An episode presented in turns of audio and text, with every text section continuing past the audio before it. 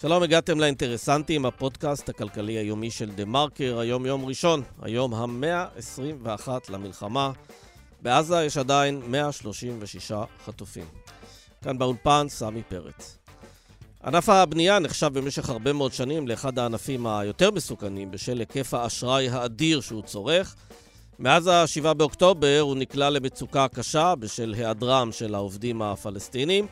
מחצית מאתרי הבנייה מושבתים, ולמרות שהממשלה מבינה את חומרת המצב, היא לא מצליחה לספק אה, פתרונות של הבאת עובדים. פלסטינים כנראה לא יחזרו לכאן בקרוב, עובדים מחו"ל עדיין לא הגיעו, והמשמעות למצב ולענף, ואולי גם למחירי הדירות בעתיד, חמורה. נשיא התאחדות הקבלנים ובוני הארץ, ראול סרוגו, יהיה איתנו בעניין הזה.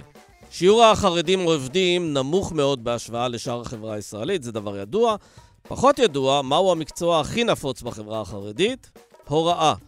39% מהנשים החרדיות ו-27% מהגברים החרדים מועסקים בתחום החינוך, וזה מסביר מדוע המפלגות החרדיות לוחצות לקבל עוד ועוד תקציבים לחינוך החרדי.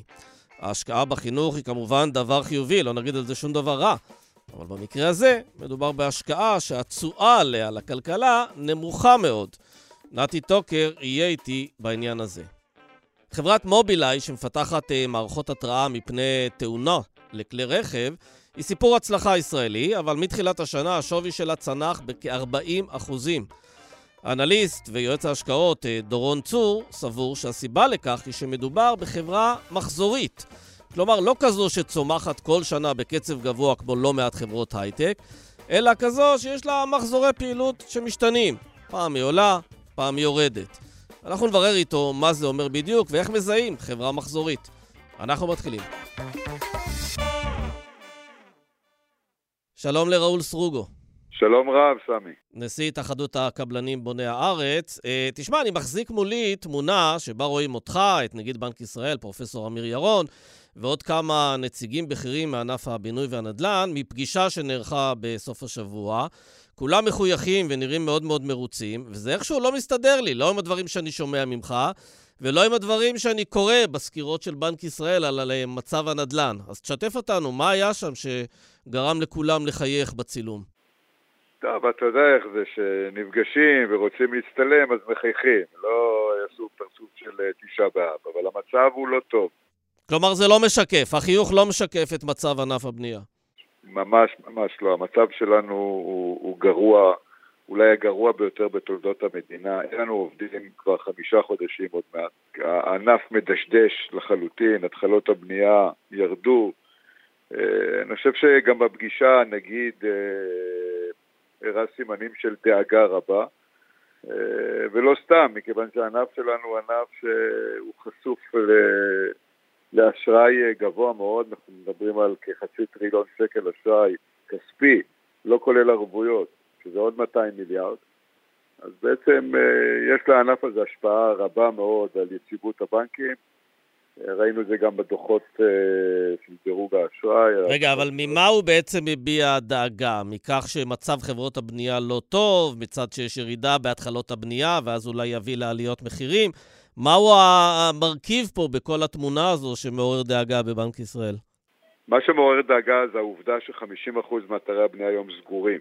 אה, וזה הנתון הקשה ביותר. ברגע שלא מייצרים פעילות, אה, אז מצבם של חברות הבנייה, היזמים, הולך ומידרדר, ולכן זה חושף את הבנקים אה, לסיכונים, בטח כאשר אותם יזמים, אותם קבלנים לקחו מימון גבוה, ולכן אה, יש לזה השפעה, ומכאן הנגיד מודאג. ענף מרכזי כמו ענף הבנייה לא יכול לעמוד, יש לזה השפעות גם על אה, הכנסות המדינה ממיסים, על הגירעון של המדינה, יש לזה השלכות על אה, תעשיות אחרות כמו תעשיות הבנייה. אם ניקח לשם דוגמה את רדימיקס, אחד התעשיות הגדולות ביותר בענף הבנייה היום, שבימים כתיקונם מגלגל מחזור של שלושה מיליארד שקל בשנה, היום הוא עובד בתפוקות של אולי 30-40 אחוז. כן, אבל כשאנחנו מסתכלים בעצם על המצב כרגע, אנחנו יודעים שיש לא מעט דירות לא מכורות. מלאי הדירות הלא מכור אפילו הגיע לשיא של נדמה לי 64,000 אה, בפעם האחרונה שראיתי את הנתונים. 63,000, כן. כן, שזה, שזה בעצם אומר שנכון שיש אולי אה, עצירה בהתחלות הבנייה, אבל אה, לא חסרות דירות. פשוט השוק נכנס לאיזה מצב של, אני לא יודע איך לקרוא לו, אבל עמידה במקום עד שהמצב הביטחוני לא יתבהר. כן, זה נכון. בימים כתיקונם באמת כמות הדירות אה, שלא נמכרות או החדשות עומד על כ-50 אלף ולכן יש כאן עלייה. אבל אה, הנתון הזה קצת מטעה. זה לא שיש פה 63 אלף דירות על המדף מוכנות למסירה גמורות, אלא מדובר בדירות שחלקן נמצא בכלל בשלב היסודות וחלקן בשלב הגמר. זה מתפרס לאורך כל חיי הפרויקט. וזה מתוך 180 אלף דירות שנבנות ממש בימים אלה. ולכן, סך הכל מדובר על שליש מהדירות שלא מכור ושני שליש כן מכור. ולכן הנתון הזה הוא לא, הוא לא נתון שהוא משמעותי. אה, נכון שיש עלייה, אה, זה מראה על כך שהביקושים ירדו ב-50% ולכן, אה, ולכן יש כאן עלייה בכמות הדירות שלא נמכרות. אה, זה גם גורם לכך שהיזמים והקבלנים אה, מתחילים פחות התחלות בנייה. כן. וברגע שיש לי יותר ויותר דירות שלא מכורות, אז אני מתחיל פחות. כן, עכשיו אני רוצה לדבר איתך על המפגש הזה שהיה ביום חמישי. הבעיות הן פחות או יותר אה, אה, ידועות, דיברנו עליהן כאן, דיברו עליהן במקומות אחרים, אה, וברור גם שיש אה, שני פתרונות, או שיאפשרו כניסה של פועלים פלסטינים מיהודה ושומרון, מה שכרגע לא נראה שהממשלה רוצה לעשות, או שיביאו עובדים זרים, מה שהממשלה, אני לא יודע אם היא באמת רוצה לעשות, יכול להיות שהיא רק רוצה קצת להשתיק אתכם, אז היא אומרת, טוב, בוא נביא כמה אלפים, רק כדי קצת קצת להרגיע את המערכת, אבל זה לא Game Changer. נכון, נכון, אנחנו מאוד מאוכזבים מהיכולת, או יותר נכון, אי יכולת של הממשלה אה, להביא לנו כאן עובדים. צריך להבין, הממשלה היא זו שמכתיבה את העובדים. אני לא יכול להביא עובדים מאיפה שאני רוצה. אה, אה, היקף העובדים הזרים היה מוגבל אה, ל-20 אלף, הכניסו לנו קרוב ל-100 אלף עובדים פלסטינאים. עכשיו הפלסטינאים אינם, אמנם הגדילו את המכסות של העסקת העובדים, אבל המדינה היא זו שאחראית להביא אותם. וכמות הרגולציה והבירוקרטיה והכבלים שהמדינה שמה לעצמה, פשוט זה לא יאומן, מסטארט-אפ ניישן, ממצב שהישראלי הוא יודע לאלתר, הוא יודע לפעול מחוץ לקופסה, הפכנו להיות מדינה מסואבת, קשיחה, עם רגולציה אה, מיותרת. איפה נהיה עירך קודמים? מה עכשיו? לא, אז אוקיי, מאה אחוז, אבל מה הפתרון המעשי שאתם מציעים? הפתרון הוא שהקבלנים בעצמם יביאו את העובדים מכל מדינות העולם. יש עובדים טובים במקסיקו, בברזיל, בהודו, באירופה, שהקבלנים יחליטו מאיפה הם רוצים להביא את העובדים, שיגיעו לפה אחרי שהם יהיו על הפיגומים, נסדר אותם בתוך התאגידים ונבדוק אותם. כמובן שצריך לשמור על רגולציה בסיסית שלא יהיה סחר בבני אדם, אבל אם יש חמישה אחוז אה, תפוחים רקובים שעושים את זה, זה לא סיבה להעניש את כל המאה אחוז. יש כאן מצב שקבלנים לא אה, אה, אה, אה, יגמרו פרויקטים. עכשיו, צריך להבין, זה משפיע על החיים של כולנו, גם על אה, בתי ספר שלא ייפתחו ב-1 לספטמבר. אנחנו נהיה מדינת עולם שלישי שכמות התלמידים בכיתה עולה על 40. זה משפיע לנו על כל החיים, והמדינה לא מבינה את זה, וזה פשוט חוסר אונים. תגיד, יכול להיות שהמדינה אומרת, הממשלה אומרת, הפתרון הפשוט יותר הוא פשוט להכניס לפה חזרה את העובדים הפלסטינים, אבל זה דבר שאי אפשר לעשות כל זמן שיש מלחמה בעזה. אז אה, בואו נסיים את המלחמה, עוד אה, חודשיים, שלושה, ארבעה. ועד שנסיים את המלחמה, אה, אפשר יהיה להחזיר אותם, ולא נצטרך אה, להביא את העובדים הזרים. זה בעצם, היא לא אומרת את זה, אבל ככה היא מתנהגת? הממשלה מתנהגת בחוסר עקביות, כל משרד מושך לכיוון אחר. משרד הביטחון והשב"כ והמל"ל והמתפ"ש והצבא, כולם אומרים תכניסו את הפלסטינאים. אם יש כוונה להכניס את הפלסטינאים בהמשך, אז להביא אותם היום, יש כבר מתווים... אגב, ש... צריך להגיד שמערכת הביטחון אומרת תכניסו את הפלסטינאים מסיבה אחרת, מסיבה של בוא גם אה, אה, נוריד שם את הלחץ הכלכלי ברשות הפלסטינית, ניתן קצת פרנסה נכון, לאנשים. נכון, גם זה נכון, סמי, גם זה נכון מבחינה ביטחונית. אבל גם הכלכלה. אנחנו לא נחזיק מעמד עוד שלושה ארבעה חודשים. המדינה לא תחזיק מעמד. מה יקרה עוד שלושה ארבעה חודשים בקצב הזה? בקצב הזה חברות בנייה יקרסו מצד אחד, מצד שני דיירים לא יקבלו את הדירות שלהם בזמן, אנחנו כבר מדברים על איחורים של בין חצי שנה לשנה, והכי חמור, מדינת ישראל כמדינה לא תכניס את ההכנסות הרגילות שרגילה להכניס מהענף הזה, מיסי הנדל"ן, מע"מ, אה, אה, ובעצם הגירעון יגדל, וכשהגירעון יגדל, והאבטלה גדלה, ותעשיות הבנייה קורסות, זה המצב. הענף הזה הוא ענף שיש לו השפעה מכרעת על הכלכלה, אתה לא יכול לדומם אותו, וזה מה שהממשלה עושה. אני קורא לה לקבל החלטה או להכניס לכאן את העובדים הפלסטינאים, או לאפשר לנו להביא כאן עובדים זרים כאן ועכשיו. אנחנו מסוגלים, אנחנו, התאחדות הקבלנים, מסוגלים להכניס עשרות אלפי עובדים זרים בתקופה ממש קצרה. הנגיד לא הביא שם איזה רעיון אה, יצירתי, איזה פתרון ככה שלא חשבתם עליו? הנגיד אה, אה, באמת מודאג מהמצב ובאמת חושב שיש להכניס את העובדים הפלסטינאים. אם יש כוונה להכניס אותם, אז תכניסו אותם היום. ואני חושב שהוא הזדהה עם הכיוון הזה. העובדים הפלסטינאים חייבים להיכנס לישראל. הממשלה המדינה הרגילה אותנו בעשרות שנים האחרונות להתבסס עליהם בפן הכלכלי, ואם היא לא משנה את זה בצורה קיצונית, שמביאה לפה את העובדים הזרים כאן ועכשיו, אז היא חייבת להכניס את העובדים הפלסטינאים, והתחושה שלי שנגיד יזדהה עם הדברים האלה. כן. טוב, אז אנחנו צריכים לראות uh, מה תעשה הממשלה בעניין הזה. עוד דבר אחד, אנחנו מדברים עכשיו uh, בשעות, uh, בשעה אחת uh, וחצי בערך, ובשעה ארבע שר האוצר ושר השיכון אמורים להציג תוכנית uh, ממשלתית לטיפול בענף הבנייה. Uh, אתה, אני מניח, כבר מעודכן פחות או יותר uh, בפרטים. אתה יכול להגיד לנו מה יש שם? כן, יש שם כמה דברים שהם טובים, רעיונות טובים, כמו למשל להעמיד ערבויות עבור... יזמים שמתקשים אה, להוציא לפועל פרויקטים כי הם לא מסוגלים למכור את הדירות בפריסל. יש כוונות להפחית מס רכישה על, אה, על מגרשים, קרקעות בפריפריה. יש קרן שתעודד אה, התחדשות עירונית, פינוי-בינוי גם כן בפריפריה. אבל אף אחד מהצעדים הללו, הללו הוא לא Game Changer. אנחנו הצענו לממשלה, תורידו את מס הרכישה על דירות למשקיעים, דירות להשקעה. כן, לא, עזוב דווקא את המשקיעים, זה פחות uh, מעסיק כרגע, אבל השאלה אם בתוכנית הזו הממשלתית יש הבאה של עובדים לטובת הענף, הרי זו הבעיה המרכזית בוודאי, כרגע. בוודאי, בוודאי. בטווח המיידי הקצר, המיידי העכשווי, זה מחויב להביא לכאן את העובדים. אגב, תראה את... אבל זה כלול בתוכנית הממשלתית, להביא עובדים? תראה את השלומויליות שלה. הם לא יודעים והם לא מסוגלים, והם לא מחליטים להביא לכאן אלפי עובדים לתשתיות. התשתיות תומכות את הדיור, ומשום מה לתשתיות הם לא מביאים עובדים זרים. צריך פה להגדיל את המכסות בצורה משמעותית, והכי חשוב, להסיר את כל הכבלים והרגולציה ולהביא אותם כאן ועכשיו ומהר. ובטווח הבינוני, כמו שאמרתי, בשביל להאיץ את ענף הבנייה, אתה צריך להחזיר את המשקיעים לשוק, ואז היצע הדירות יגדל, ואז זה ימנע עליות מחירים בהמשך. אוקיי, ראול סרוגו, אנחנו נראה עוד מה תעשה התוכנית הזו. אה, בטח עוד נדבר על זה בהמשך. תודה רבה לך. בהחלט. תודה רבה, סמי.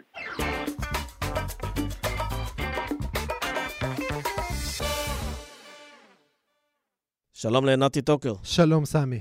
כתב המקרו שלנו. אה, אנחנו הרבה פעמים מדברים פה על שיעורי התעסוקה הנמוכים של אה, חרדים, בעיקר של גברים חרדים, אבל היום אנחנו רוצים לדבר על החרדים והחרדיות שכן עובדים.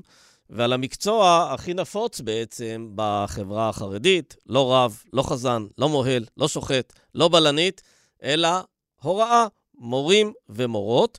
אתה מפרסם בבוקר, 39% מהנשים ו-27% מהגברים בחברה החרדית מועסקים בתחום החינוך. לכאורה דבר טוב, חינוך זה דבר טוב, אנחנו לא יכולים לצאת נגד חינוך, אבל בעצם זה גם הופך את מערכת החינוך החרדית למקום שבו בעצם דרכו אתה משפיע על פרנסתם של חרדים.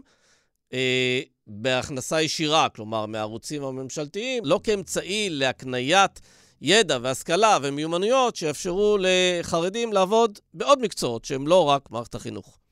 נכון, תראה, שיעור הגברים והנשים החרדיות שעובדים בתחום החינוך באמת אה, גבוה הרבה יותר משמעותית ממקביליהם באוכלוסייה היהודית שאינה חרדית. זה פי... תן רק את הנתון. פי חמישה, לדעתי בגברים זה פי חמישה אה, גברים שעובדים בתחום החינוך.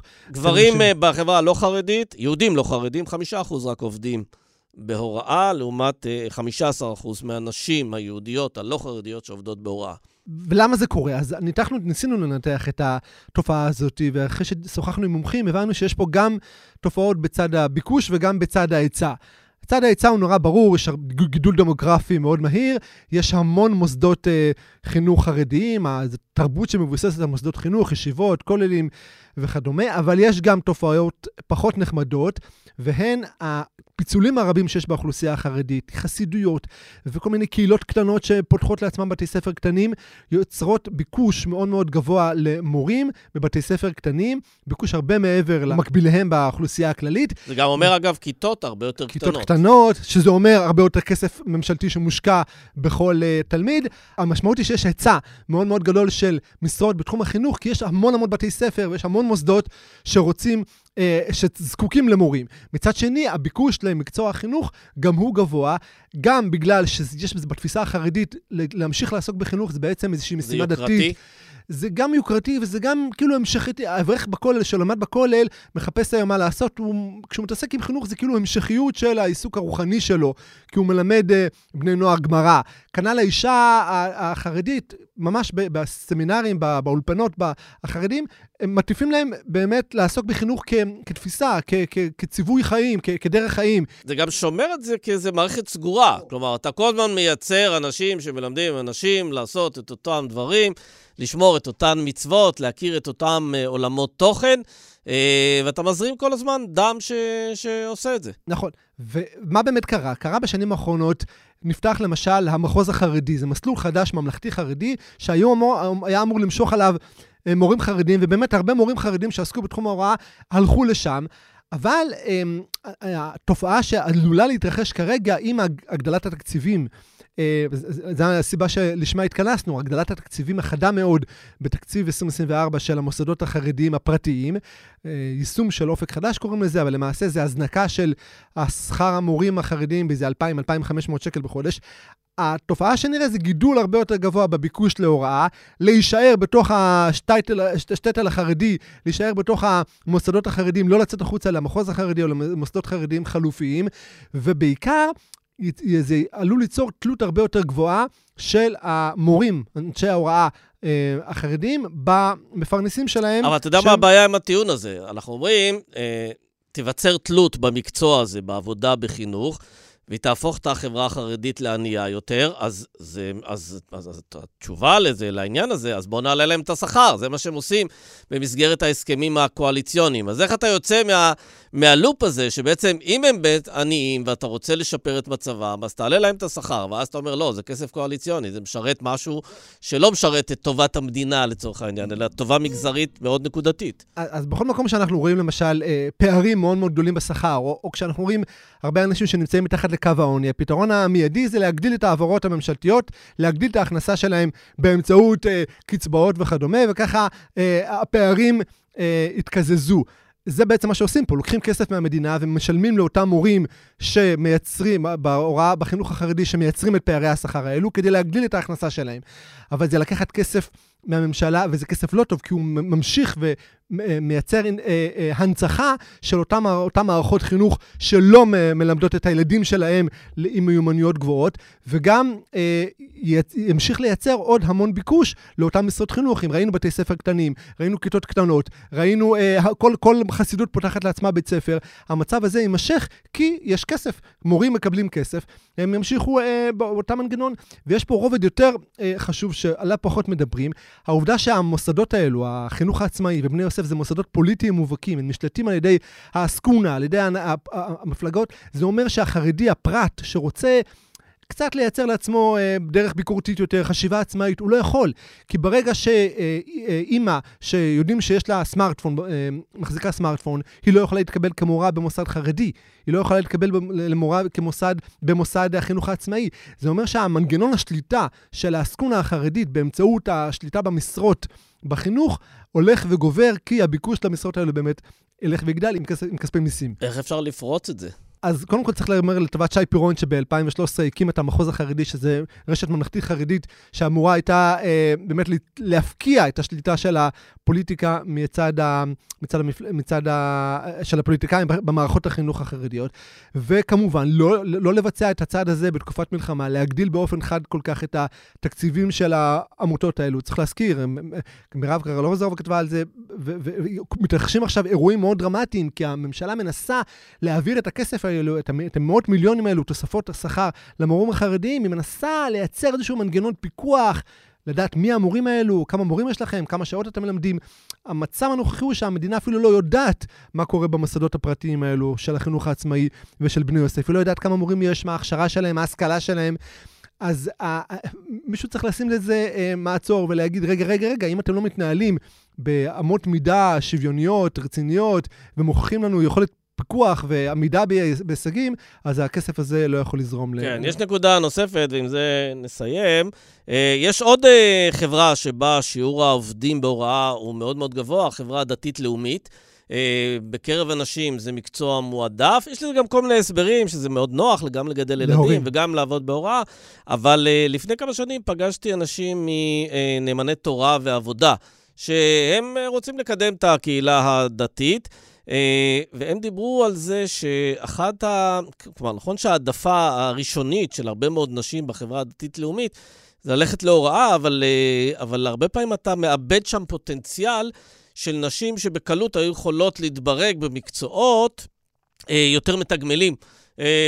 אתה יודע, זה יכול להיות מרפואה, דרך הייטק, דרך מדעים וכדומה, ואז אתה מאבד את הפוטנציאל הזה, כי הברירת מחדל כמעט היא לומדת הוראה והולכת להיות אה, מורה. שוב, בלי לזלזל במקצוע, זה מקצוע מאוד מאוד חשוב, ואנחנו זקוקים למורים טובים.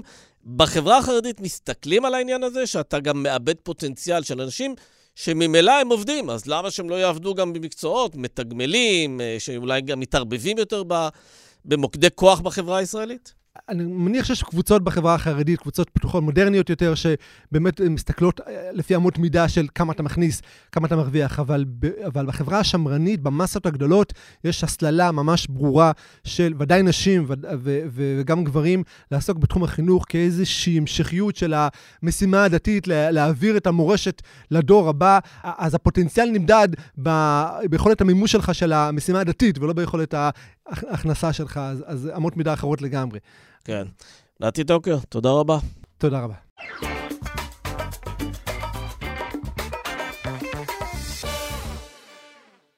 שלום לדורון צור. שלום, שלום.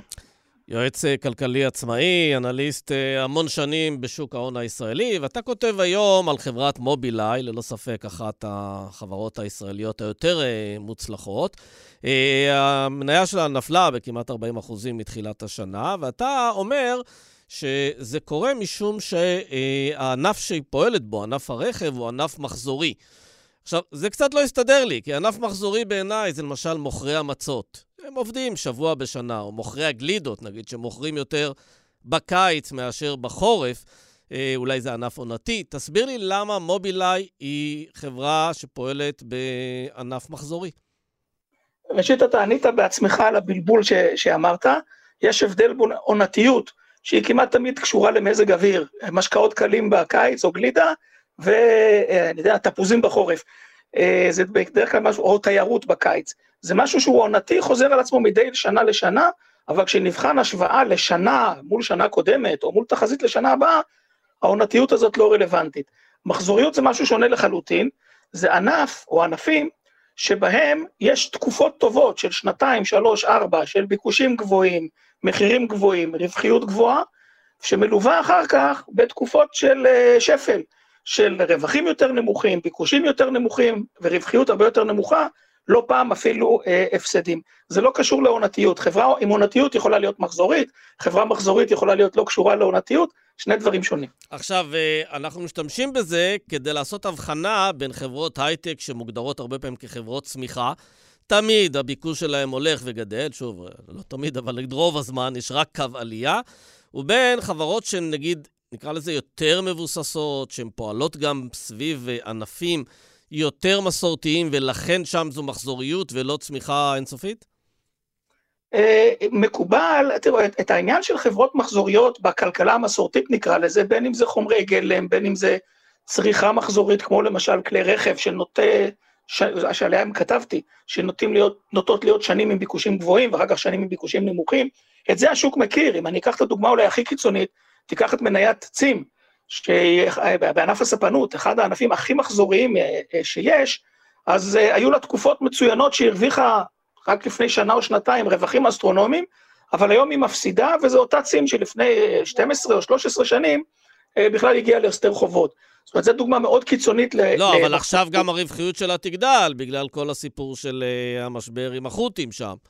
נכון, אבל זה, אני, אני מפריד בכוונה לפעמים איזשהן השפעות חיצוניות זמניות, שבהן הם, אה, גם אם יהיה לה עכשיו שנה טובה בגלל החות'ים ובגלל שנתיבי האספקה יתארכו, מתישהו בשנים הבאות יהיו לה שנים טובות ויהיו לה שנים גרועות, גם עם, עם חוטים או בלי חוטים, אלא מתוך הדינמיקה הפנימית של הענף.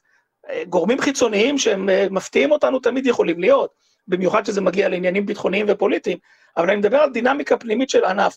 ענף הספנות, מתוך הדינמיקה הפנימית שלו, גם בלי בעיות אה, ביטחוניות, נוטה לשנים טובות ולשנים לא טובות. אבל תגיד לי, איך אני עושה הבחנה, כלומר, איך אני מזהה אה, איזה חברה פועלת בענף מחזורי? הרי אפשר לטעון גם על ענף הרכב, אולי גם על ענף המזון, על ענף הביטוח, על ענף הבנקאות, שמדובר בענפים שהצמיחה שלהם קשורה לזה שהאוכלוסייה כל הזמן אה, אה, גדלה.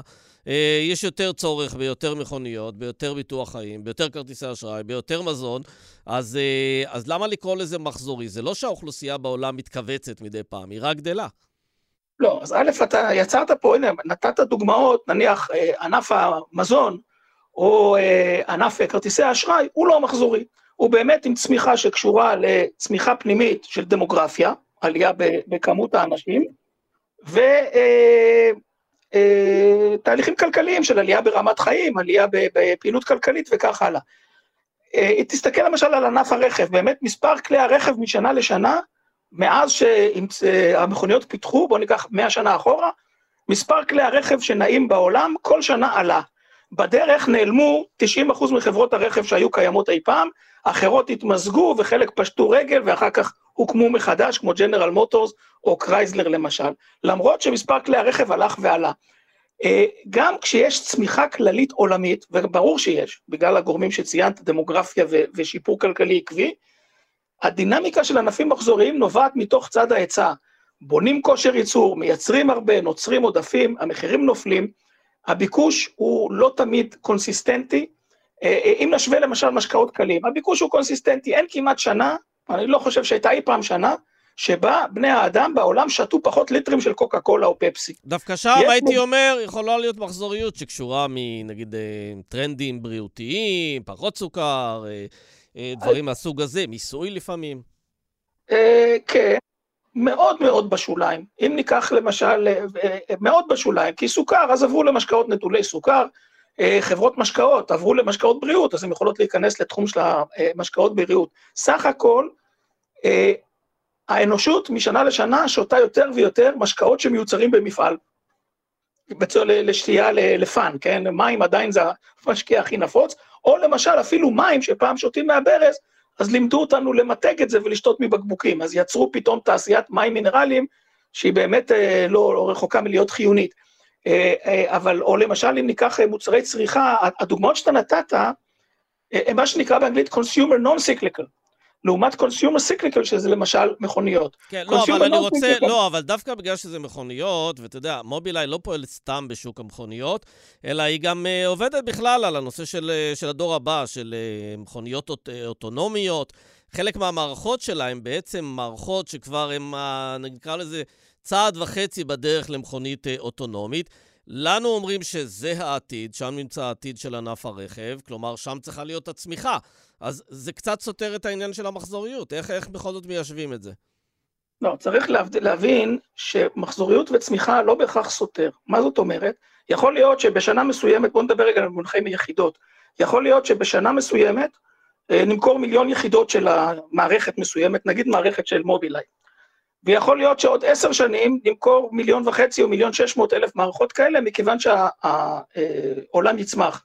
זה לא אומר שלרגע אחד לא יכול להיות מצב שבשנה הבאה נמכור רק 800 אלף מערכות כאלה. למה? כי בשנה הבאה הביקוש לכלי רכב בכלל ירד. כי הריבית עלתה, כי המצב הכלכלי הוא רע. דברים שקורים בתעשיית הרכב, לא במקרה, אם תסתכל על יצרני הרכב בעולם, מכפילי הרווח שבהם הם נסחרים זה בין 4 אצל הנמוכים כמו סטלנטיס, ל-10 אצל הגבוהים ביותר כמו טויוטה. חברות טובות, חברות מצוינות. השוק יודע שהרווחים שלהם בעשר שנים הבאות יהיו תקופות יותר טובות ותקופות פחות טובות. משום מה, כשזה מגיע לחברות שמייצרות מוצרים מתוחכמים, אה, שוק ההון אה, מתעלם מהנושא הזה של מחזוריות. הדוגמה אולי הטובה ביותר לענף שהוא תמיד היה מחזורי, והוא מוכר כמחזורי, זה ענף השבבים. שבבים זה דבר מאוד מחזורי, יש תקופות טובות מאוד, עם גאות חזקה מאוד, עם רווחים מאוד גבוהים, ושנה, שנתיים, שלוש שנים אחר כך, פתאום החברות יכולות אה, אה, ליפול ברווחיות עד כדי להפסיד. כי פתאום הביקוש לשבבים אה, אה, יורד, ועדיין יש לנו את כושר הייצור הגדול הזה. תסתכל על טאוור, טאוור חברה של שבבים, חברה שבתקופות מסוימות ידעה להרוויח מצוין, תקופות אחרות, שוב, עד כדי הגעה להסדרי חוב כאלה או אחרים. בענף השבבים, מוצר מתוחכם, זה לא, זה לא סותר, כל העניין הוא שגם מוצרים מתוחכמים. הביקוש שלהם יכול להיות מחזורי. אז יכול להיות פ... שצריך להסתכל לא על מידת התחכום של הענף או של המוצר, אלא לאיזה שוק הוא פועל, ואתה אומר שוק הרכב הוא ענף מחזורי, גם אם המערכות הטכנולוגיות של מובילאיי מאוד מאוד מתקדמות, והן כבר עובדות על הדור הבא של הרכב האוטונומי. אני רוצה לשאול אותך, דווקא בגלל העניין הזה, כי אנחנו עוסקים פה מדי פעם בסיפור של, אה, של חברות אה, צמיחה, מניית פייסבוק אה, זינקה ב-20% השבוע. ואני מנסה להבין, זה אולי אחד הזינוקים הגבוהים ביותר לחברה ששווי השוק שלה גם מאוד מאוד גבוה. מה זה אומר על, על שאלה אם זו חברת צמיחה או חברה מחזורית? לא, פייסבוק, פייסבוק היא חברה לא מחזורית, בדרך כלל חברות מחזוריות, המחזוריות נגזרת או מזה שאתה מייצר לפעמים עודף היצע גדול, מה שבחברות של תחום הפרסום ובתחום של רשתות חברתיות כנראה לא קורה בתחום העודף, ייצור העודף היצע, זה יותר מאפיין חברות של חומרי גלם וכך הלאה, או בגלל שהביקוש יודע פתאום ליפול בחדות, בגלל שהוא אה, לא מוצר חיוני, או בגלל שהוא מאוד רגיש לריבית. כשמסתכלים על פייסבוק, או על מייקרוסופט לצורך העניין, או גם על גוגל, שני המאפיינים האלה לא מתקיימים אצלה. כשמסתכלים על אינטל למשל, על אינטל למשל, בתחום השבבים, המאפיינים האלה כן קיימים אצלה. אז גם בחברות טכנולוגיות אה, צריך אה, אה, לבוא ולהסתכל על אופי הענף ועל אופי הביקושים או על אופי ההיצעים. כן, רק צריך לציין שהמניה של פייסבוק, כן, מטא, כן, מה שנקרא, מטא, זינקה ב-20% לאחר פרסום הדוחות המצוינים שלה, והשווי שוק שלה זינק בכמעט 200 מיליארד אה, דולר ביום אחד, הזינוק היומי הגדול בתולדות הבורסה. אוקיי, בסדר, זה, זה שמנ... בסדר, התוצאות היו באמת טובות מאוד, אין ויכוח, המספרים, שורה תחתונה, שורה עליונה ושורה תחתונה היו טובים מאוד. השוק החליט שהוא מוכן לשלם על זה 20 אחוז יותר. זה לא, זה לא קשור לעניין של מחזוריות כן, או לא. אז אני רוצה רק לחזור טובות. לעניין של מובילאיי. אז אם אתה אומר שהיא מחזורית, ואם אנחנו יודעים שהיא uh, צנחה ב-40 אחוז, אז uh, האם זה אומר שזה זה, זה זמן טוב לקנות אותה? לא, קודם כל לא בהכרח, צריך תמיד לזכור שזה שמניה עלתה ממקום מסוים, או זה שירדה ממקום מסוים, זה לא האינדיקציה. יכול להיות ששווה לקנות מניה גם אחרי שהמחיר שלה הוכפל, ויכול להיות שלא שווה לקנות מניה גם אחרי שהמחיר שלה ירד ב-50 אחוז. השאלה היא פונדמנטלית, האם, מה היו הרווחים לאורך זמן של העסק הזה, באיזה שווי שוק אתה קונה אותו, ואיזה תשואה נגזרת מזה. Uh, העובדה ש... Uh, הרבה פעמים אנחנו נורא מתלהבים להסתכל על שווי שוק, אנחנו אוהבים את המספרים הגדולים, השווי היה 50 מיליארד, 20 מיליארד, ירד ל-10 מיליארד, שווי שוק זה, זה משהו מאוד מאוד נזיל. ברגע נתון אנשים חושבים, או מספיק אנשים חושבים שזה שווה ככה, תוך חודש, חודשיים הם יכולים לחשוב שזה שווה חצי, ואחרי יומיים הם יכולים לחשוב שזה שווה פי שתיים. אה, אני מציע לא, לא להתרגש מהתנודות האלה במחירי השוק, זה לא האינדיקציה. כן, לא, אנחנו רק רוצים לדעת, לא, אנחנו, אנחנו רק צריכים לדעת מהשיחה הזו שני דברים. מתי מתחיל מחזור אה, עלייה, מתי מתחיל מחזור ירידה, והאם החברה נמצאת באמת בענף מחזורי, כן או לא. אה, אבל זה בסדר, אני חושב שנתנת לנו הצצה קטנה למושג הזה. אה, דורון צור, תודה רבה לך. תודה רבה. זהו, עד כאן האינטרסנטים להיום. נגיד תודה לנערה מלקין, דן ברומר ואמיר פקטור שעורכים אותנו. נהיה פה כרגיל גם מחר, תודה וביי.